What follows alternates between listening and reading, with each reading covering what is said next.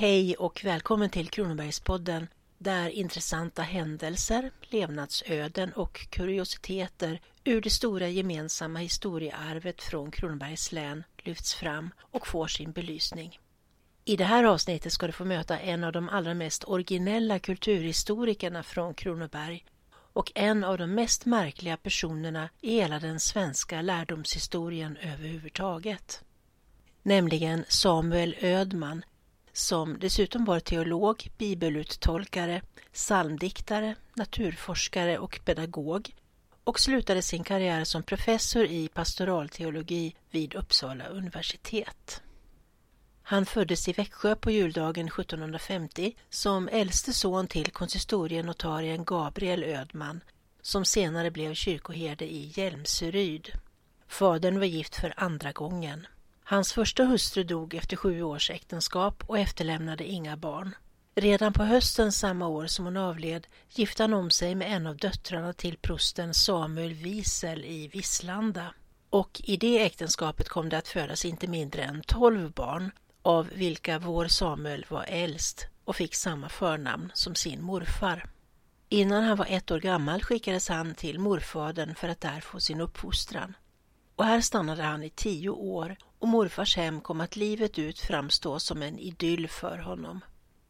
Med minnesgrann detaljrikedom beskrev han det också senare i sin kända text Ett prästhus i Småland från förra århundradet. Morfadern briljerade inte med några större teologiska kunskaper och sonsonen, med sitt goda minne för detaljer, nämner överhuvudtaget inte någon bokhylla i morfaderns hem. Men morfar Samuel var istället en god pedagog och behövde varken läroböcker eller läxor för att kunna ge sitt barnbarn både uppfostran och undervisning, inte minst i klassiska språk. Han var snarare en lärare i Rousseaus anda. Men när Samuel var tio år gammal hämtade hans far honom för att sätta honom i riktig skola och det blev Katedralskolan som var inrymd i Karolinerhuset strax bredvid Växjö domkyrka. Samuel älskade skoltiden i Växjö. Han kom att behärska latin så skickligt och välformulerat att hans tal på detta språk väckte avund. Men mest tyckte han om matematik och botanik. Och eftersom det alltsedan 1600-talet fanns en stark naturvetenskaplig tradition i Växjö vars ryktbarhet kröntes av Carl von Linné som studerat vid samma skola 40 år tidigare så var det inte konstigt att Samuel kom att tillhöra kretsen av Linnés lärjungar. Han och hans kurskamrater fortsatte den tradition som sedan länge varit kutym vid Katedralskolan, nämligen att bege sig ut på exkursioner i Växjös omgivning för att titta på blommor. Nu var det läraren och botaniklektorn Anders Hallenberg som tog med sig sina elever under onsdags och lördags eftermiddagar på våren till antingen Araby, Kronoberg, Helgevärma, Bergkvara, Skirsnäs eller Holstorp. Favoritplatsen av alla var emellertid Solberget där man kunde njuta av både sällsynt mossa, hägg, slån, björnbär, liljekonvalj, rosenbräcka och kattfot. Man samlades på gymnasiet och begav sig därefter iväg mot dagens exkursionsmål till tonerna av Tempus adest floridum, nu är blomstertiden här, ur sångsamlingen Piae Cantiones, fromma sånger, som trycktes för första gången 1582 och var den sångsamling som jäknarna vid gymnasiet använde. Den anses vara Nordens äldsta sångbok med sånger som går tillbaka ända till 1200-talet. Det ska tilläggas att Samuel var själv mycket intresserad av musik och spelade en rad instrument och bidrog aktivt i stadens musikliv. Tempus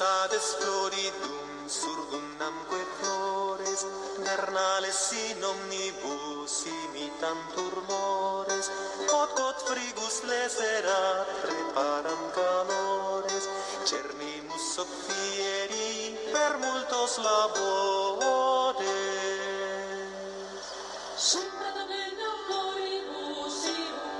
Vecum,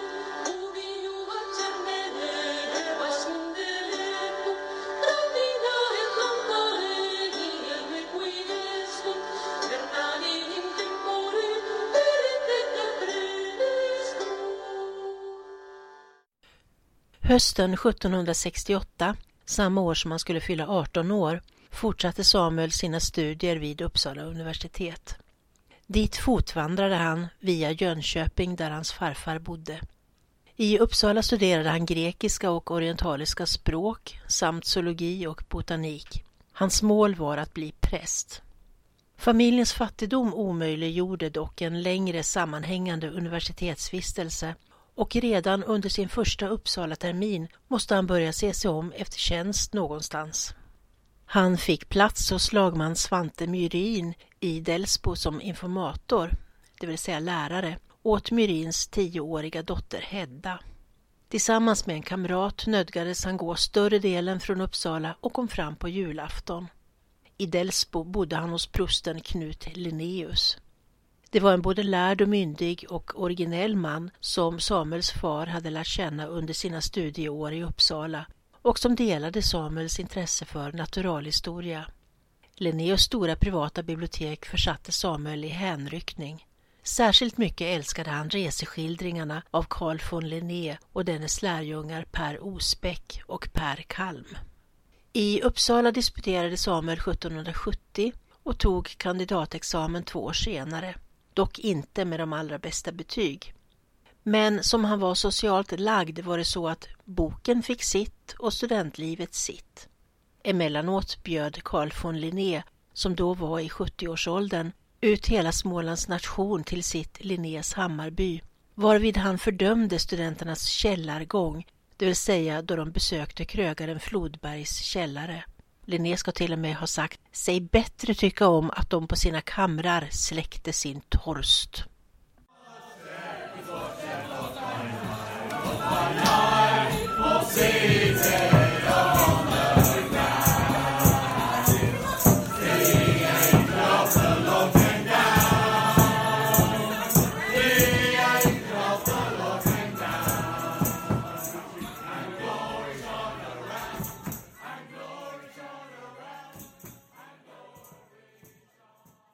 På våren 1773 beslöt Ödman sig för att låta prästviga sig. Så skedde den 17 april i Uppsala domkyrka och vid blott 23 års ålder fick han tjänstgöring som huspredikant hos en gammal karolin och general på Värmdö. Här fick han många tillfällen till att odla både sina naturvetenskapliga och mer jaktbetonade intressen tillsammans med en krets adelsmän. Men den gamle Karolinen hade inte råd att fortsätta att avlöna Ödman så han fick genom en adlig bekant, friherre Anders Sederström, en tjänst som präst och skolmästare vid den planerade kyrkan och skolinrättningen vid Pilhamn på Ingarö. Nu fick han både lön och gott om tid för sina intressen, exkursioner, jakt och fiske och 1777 passade han på att gifta sig med den jämnåriga Lisa Myrin dotter till lagmannen från Delsbo, just i tid för att ta den nya prästgården i besittning. Han byggde upp ett verkligt naturaliekabinett i hemmet och intresserade sig i ungefär lika hög grad för flora och fauna. Vad gäller det senare var han särskilt intresserad av insekter och framförallt fåglar.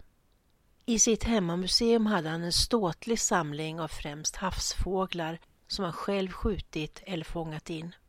Han hade en sådan kunskap och auktoritet inom ämnena iktyologi och ornitologi att hans sakkunskap togs i anspråk av andra forskare långt utanför Sveriges gränser. Han bedrev också botanisk brevväxling och utbytte örter och växter via post med linneanerna Per Osbeck, Claes Bjerkander och Karl Peter Thunberg. Och snart fick han genom sina kontakter växter hemskickade från både Ostindien, mindre Asien, Nordamerika och den svenska kolonin Saint Barthélemy i Karibien. Den gamla skolan, så som han mötte henne på Växjö gymnasium, dömde Ödman länge hårt. Där är ännu barbarismus litteratus i full vigör, skrev han. Det fanns i Ödmans pedagogiska åskådning både ett starkt psykologiskt och intellektualistiskt inslag som dock från början till slut var praktiskt betonat. Endast det klart fattade hade verkligt värde. Han underströk kravet på rediga begrepp. Frågan ”Förstår du och vad du läser?” hade han ständigt i minnet. Han berömde sin gamle matematiklärare, lektor Nils Hjelm, för att han inte bara föreläste utan lät eleverna mäta höjder, avstånd och förvandla figurer och annat på marken så länge väderleken tillät det.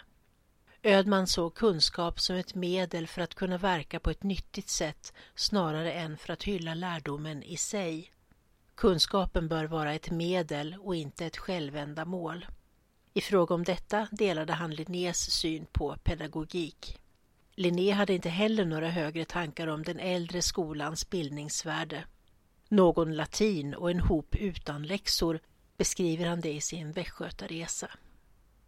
Sedan Ödman flyttat till skärgården fick han i början av 1780-talet frossfeber och katarr. Han klagade över sitt boställes sanka läge. Han gjorde våren 1783 en resa hem till Småland och sommaren därpå besökte han huvudstaden för att inträda i Vetenskapsakademin. Men efter ytterligare ett par år stannade han konsekvent hemma i sin kammare och större delen av dagen var han sedan liggande i sin sjukbädd utan törst eller huvudvärk men med en så stor tyngd i hela kroppen att han omöjligt kunde lyfta huvudet. Han orkade emellertid gå upp klockan elva och röka en pipa. Han kallades mjältsjuk, kunde inte dricka kallt vatten, kände panik vid tanke på kyla, kallsvettades och fick hjärtklappning vid tanke på luftdrag. Det var förmodligen svårartad neurasteni med tvångsföreställningar. Ödman medgav att han till viss del var hypokondrisk. Alla hans tankar kretsade ständigt kring hans sjukdom. Han klarade inte av att sitta upp i sängen men lutade han sig bakåt kunde han både läsa och prata med besökare. På detta sätt framlevde han, med obetydliga undantag, mer än 40 år i sin sjukbädd.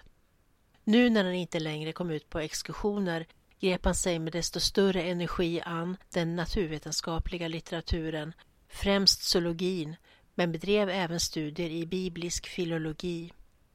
För trots sina krämpor var hans arbetslust oförminskad och hans intellekt oförändrat. Läkarna, för vilka Ödman inte hade något överdrivet stort förtroende, kunde förgäves få ihop de motstridande fakta som hans kropp, psyke och sinne uppvisade.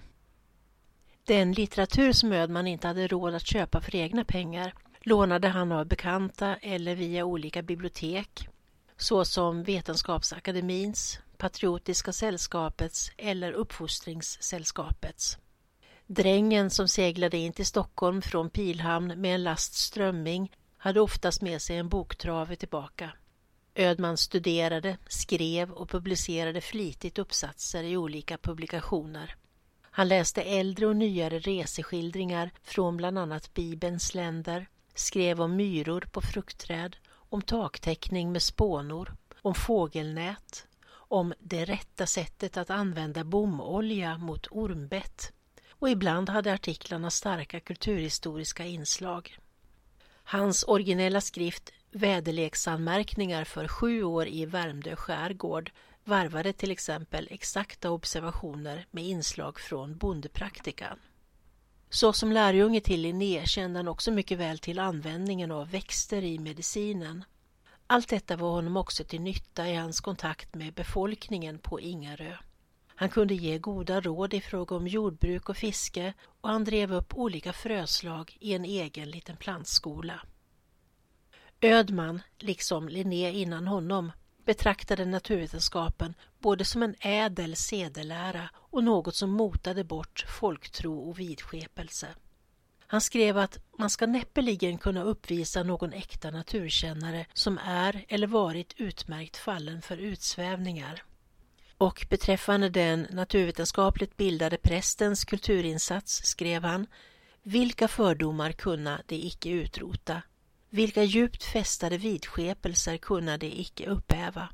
Ännu piska bondgummorna trollsmör, ännu anses insektbo för trollknutar, ännu förskräckes man av ugglerop, ännu tror man på omina och icke sällan händer till ståndets nesa att prästen ej är klokare än gumman.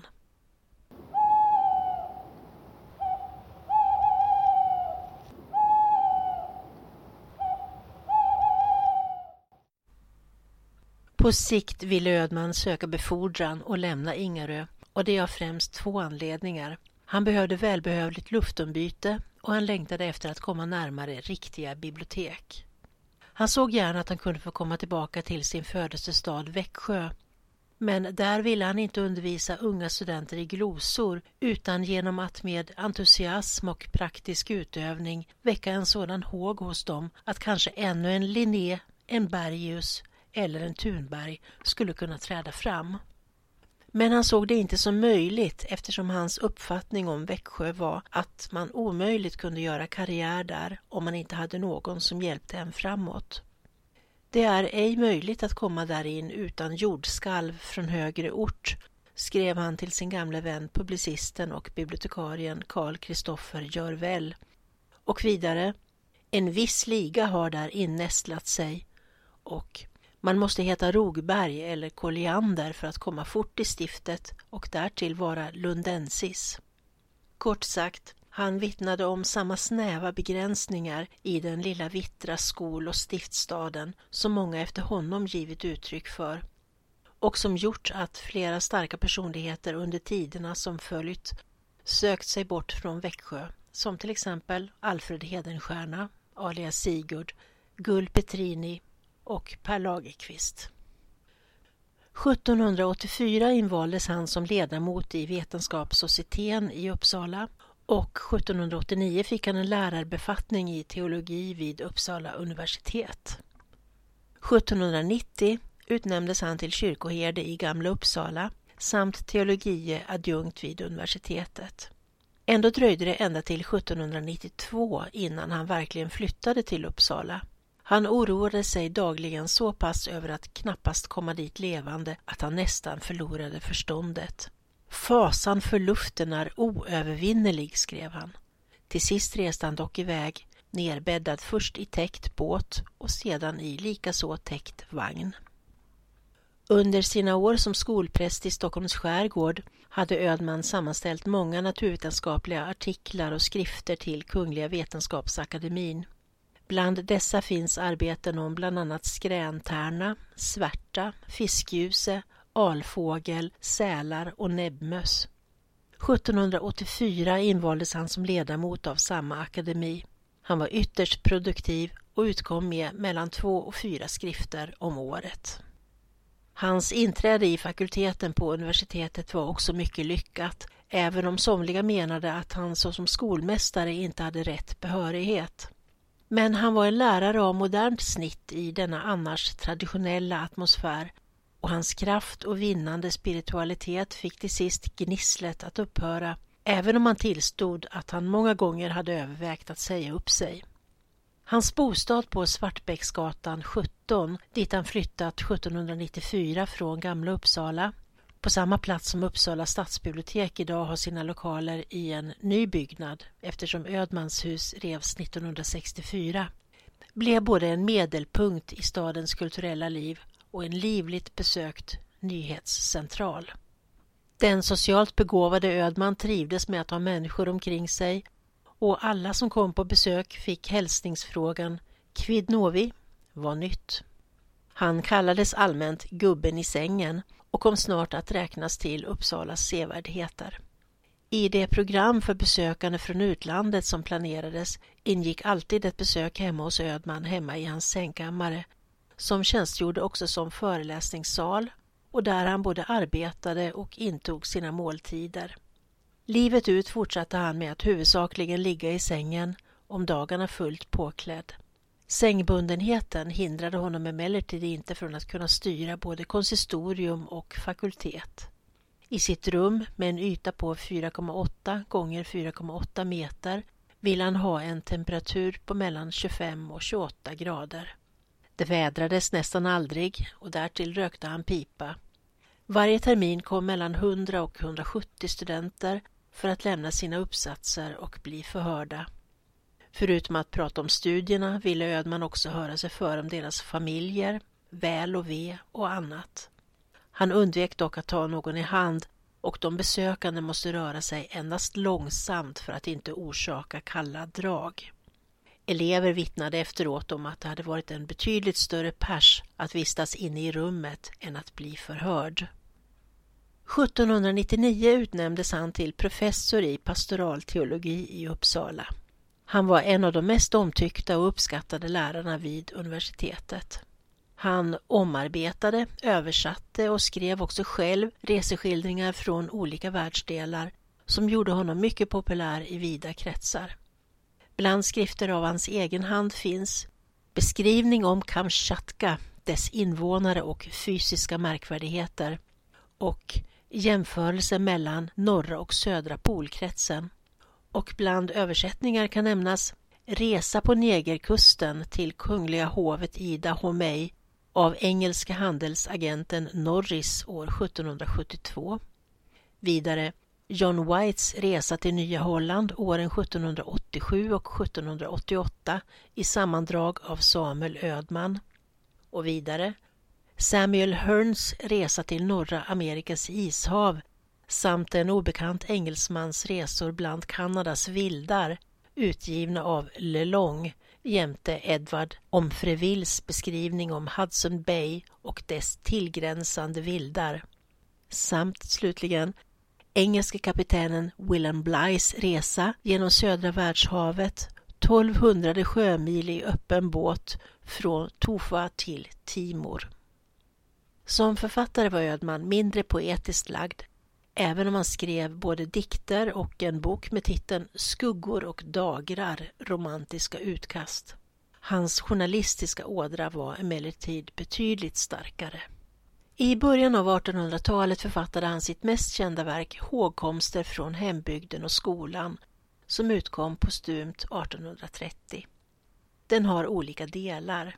Del 1 har rubriken Ett prästhus i Småland från förra århundradet där Ödman berättar om sin morfars prästgård i Visslanda, om husets interiör, det dagliga livet där, om julfirande och andra fester såsom ostmötet vid midsommar och Humlekvällen i september. I del 2 med rubriken Skolan i Växjö för 60 år sedan skildrar han skolmiljön vid Växjö skola och gymnasium fram till 1780-talet. Förutom att redogöra för skolans verksamhet, var i regler och straffsystem får sin beskrivning, berättar han om elevernas liv utanför skolmiljön. Hur de bodde i gemensamma internat, vad de roade sig med på fritiden, men också om den penalism som var vanlig. En tredje del som kom att fogas till de senare tillökade upplagorna har rubriken Prosten Linnaeus i Delsbo och hans församling på 1760-talet och handlar på motsvarande sätt som han beskrev sin morfars prästliv i Visslanda om prosten Knut Linnaeus som ödman i helt unga år hade en informators tjänst hos. Hågkomster från hembygden och skolan kom att tjäna som inspirationskälla för en hel strömning av efterkommande svensk hembygdsrealism. 1802 blev Ödman professor regius med säte och stämma i fakulteten. Han var mångsidig, en god pedagog, hade snabb uppfattning och arbetade med otrolig lätthet. Som examinator var han dock nog så krävande. Jag menar att inte ett språk kan läras utan grammatik är ett citat av honom som speglar hans krav på ordentlig underbyggnad för verklig kunskap. 1818 blev han ledamot av Musikaliska akademin och 1820 av Vitterhetsakademin. Han var också ledamot i Bibelkommissionen och bidrog med den allra största arbetsinsatsen i den 1816 utgivna provöversättningen av Nya testamentet. Dessutom fick han av psalmbokskommittén uppdrag att ägna sig åt revision av psalmboken. Han rensade bort uttryck i äldre psalmer som vrede, grymhet och hat och lyfte istället fram Guds nåd och mildhet. Han ville överhuvudtaget gärna hålla tanken på döden borta. 27 av hans egna psalmer kom med i 1819 års psalmbok och 12 i utgåvan från 1937. Under några årtionden utövade Ödman också ett påtagligt inflytande över både prästbildning och predikan. 1807 utkom hans skrift Anvisning till ett kristeligt predikosätt. Ödmans gudsförtröstan var en kraftkälla för honom och i allt såg han Guds finger. Allt lidande är en länk i den stora kedjan av hans regering, skrev han. Bönen var viktig för honom och han bad dagligen. Han drabbades också av olyckor. Hans första barn, en son, dog vid späd ålder. En eldsvåda 1788 förstörde det mesta av hans kära samlingar och försatte honom i ekonomiska svårigheter. 1805 dog hans hustru som hittills hade tagit hand om honom i hans långvariga tillstånd av nervfeber. Och hans enda överlevande barn, dottern Katarina Charlotta, som då modern dog var 25 år gammal, var döv. Nu fick hon rycka in och passa upp på sin sängliggande far men två år senare gifte hon sig med slottspredikanten Anders Löfven som hon fick en son med. Familjen bosatte sig i Gamla Uppsala. Vad gäller synen på samhällets sociala utveckling intresserade sig Ödman för främst tre saker. Klasskillnadens utjämnande, fattigproblemet och nykterhetsfrågan. Han föreslog att fattigdom skulle förebyggas genom skapande av arbetstillfällen samt att nöjes och spritskatt skulle uttas. Han uttalade Fördömelse vilar över den kemisten som uppfann akvavitae. Väl att svenska män äta svenskt bröd, men illa att svensk usling ej äger bröd till sitt förbannade brännvin. Han super men har intet att tugga. Och han tillade Brännvin kommer aldrig inom mina läppar. Medan nykterhetsfrågan för Linné främst låg på en medicinsk hygienisk linje låg den för Ödman i första hand på en social. Ändå var han inte absolutist. Han tyckte mycket om humledoftande hembryggt öl. Men brännvinet menade han jagade bort all måttlighet och han ville inte förlora kontrollen över sitt medvetande under flera timmars rus. Ödman var präglad av upplysningstidens ideal även om hans religiositet vilade på en grund av gammalsvensk biblisk fromhet. Han var konservativ i fråga om kyrkliga seder, undvek svårare teologiska frågor utan intog vad gäller sådana istället en fördragsam hållning som direkt var ett arv från upplysningstidens anda. Men han upphörde aldrig att plädera för tolerans. Vad gäller politiska och sociala frågor så var han framförallt slagkraftig som debattör.